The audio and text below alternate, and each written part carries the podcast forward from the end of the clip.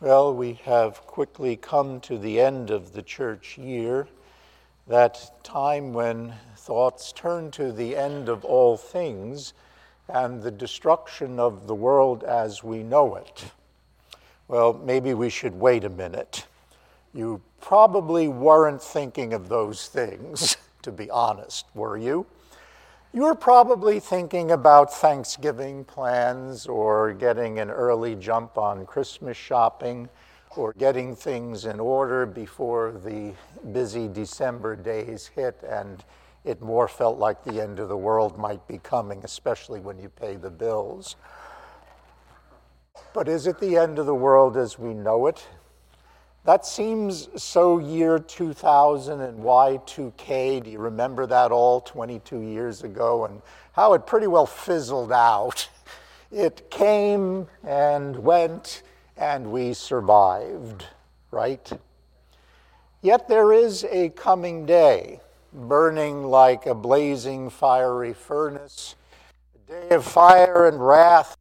Scripture tells us a day when the arrogant and evildoers will be reduced to stubble.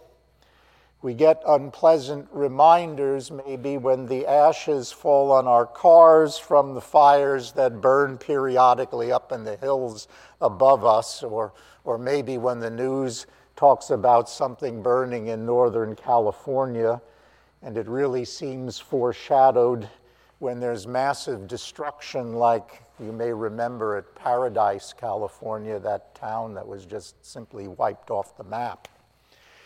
It will be a day, Scripture says, when the heavens will be shaken, the seas will roar, the sun, moon, and stars will fail, the nations will be in upheaval, and people will faint with fear and dread over what's coming. Sounds almost like some people's reaction to political elections. Typhoons, tornadoes, hurricanes, earthquakes, tsunamis, wildfires. These are nothing compared with what's coming at the end. We simply cannot imagine it. It's really too much to comprehend. The destruction by fires in our state is more than enough, and face it, we're only a tiny portion of the earth, and the world does not really revolve around Los Angeles and its media. Global destruction, cosmic destruction, is really way beyond our grasp, in spite of the news blurbs that talk about asteroids heading our ways only to miss us by several million miles. That doesn't mean, though, that it won't happen. The people in Jesus' day thought Jerusalem was bulletproof. It was God's city, the place of the temple, God's footstool, the place from which he ruled over the earth. How could he let his city and temple be destroyed? And yet Jesus predicted it within his own generation.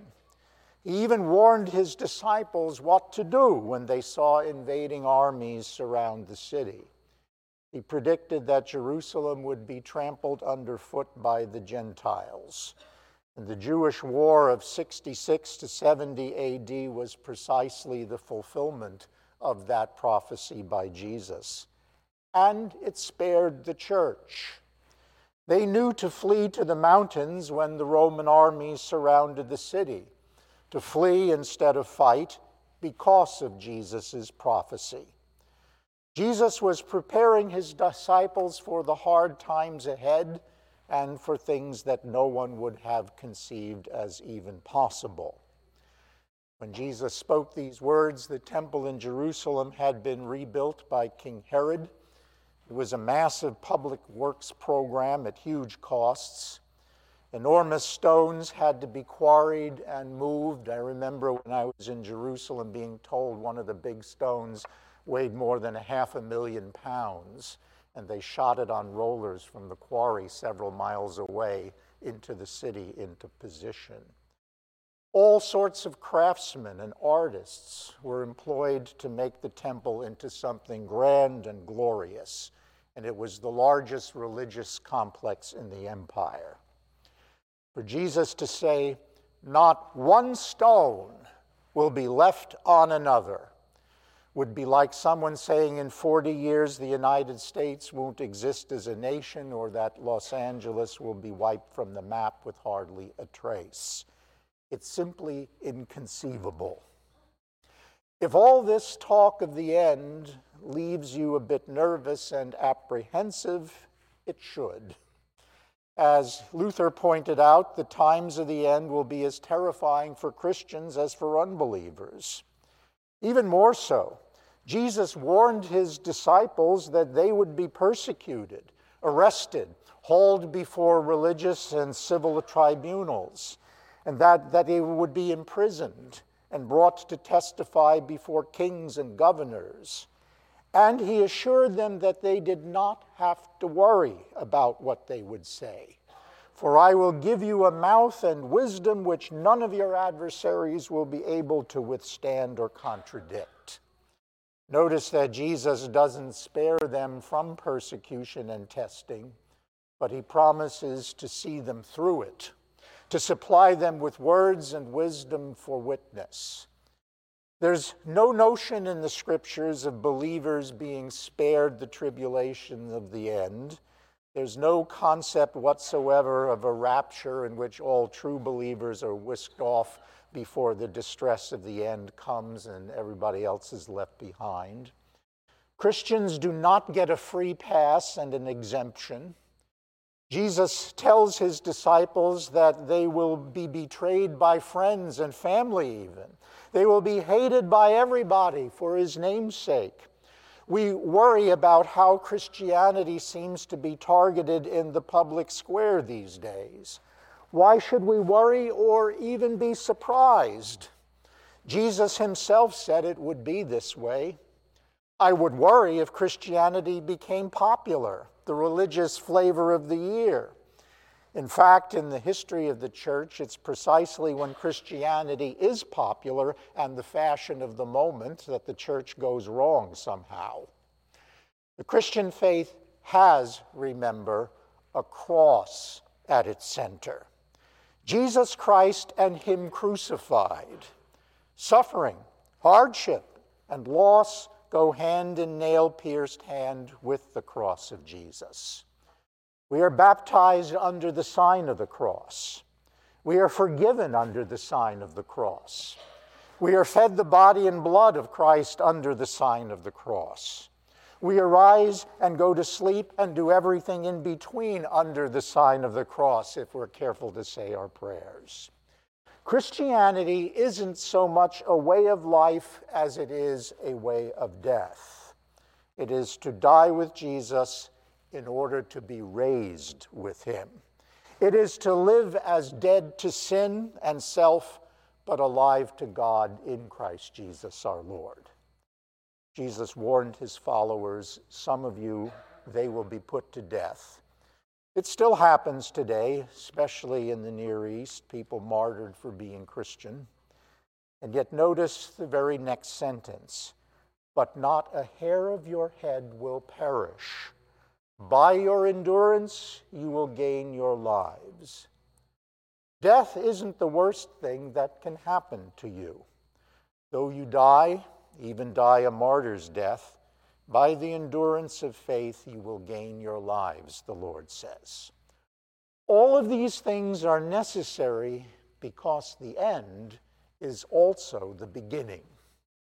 For those who fear the name of the Lord, the Sun of Righteousness will rise with healing in his wings, Malachi the prophet said. The destruction of the old brings the revelation of the new. The destruction at the end is a destruction of things temporal so that things eternal might be revealed. It's even like this with each of us. The saint is hidden inside the sinner. The sinner must die in order for the saint to be revealed. God doesn't kill for no good reason. He kills in order to make alive. He brings down in order to raise up.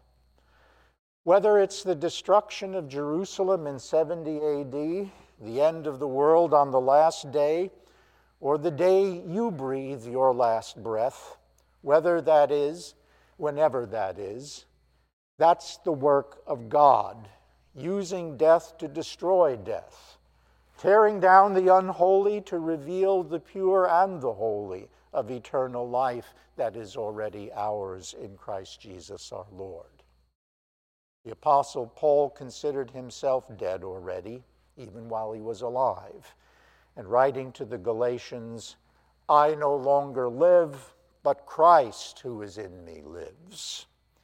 So when you see signs of the end, when you experience the groanings of the old creation in labor pains, when it seems as though the whole world is going from worse to worse and the church appears weak and persecuted, then Jesus says, Straighten up and raise your heads because your redemption is drawing near.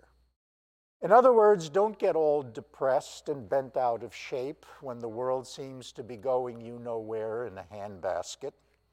Trust God. Don't act like God has forgotten to do something or that he's distracted somehow by dealing with too many earthquakes, fires, child abductions, or the latest episode of human anguish causing grief on the evening news, if not the sitcoms. Since I'm often distracted from thinking about God, it's easy to think God's distracted from remembering me. Not true. God is in his heaven, and if all is not yet right with the world, it will be when its maker and redeemer shows up to put things to rights at the end. God is in his heaven, but he's not just staying there. When the author appears on stage, you know that the play is over. Watch for the Sun of Righteousness to rise as the world goes dark. He comes with healing in his wings. Your redemption is here. Your Jesus is here. And the sight will be glorious. Amen. And may the peace of God, which passes understanding, keep your hearts and minds through faith in Christ Jesus to life everlasting.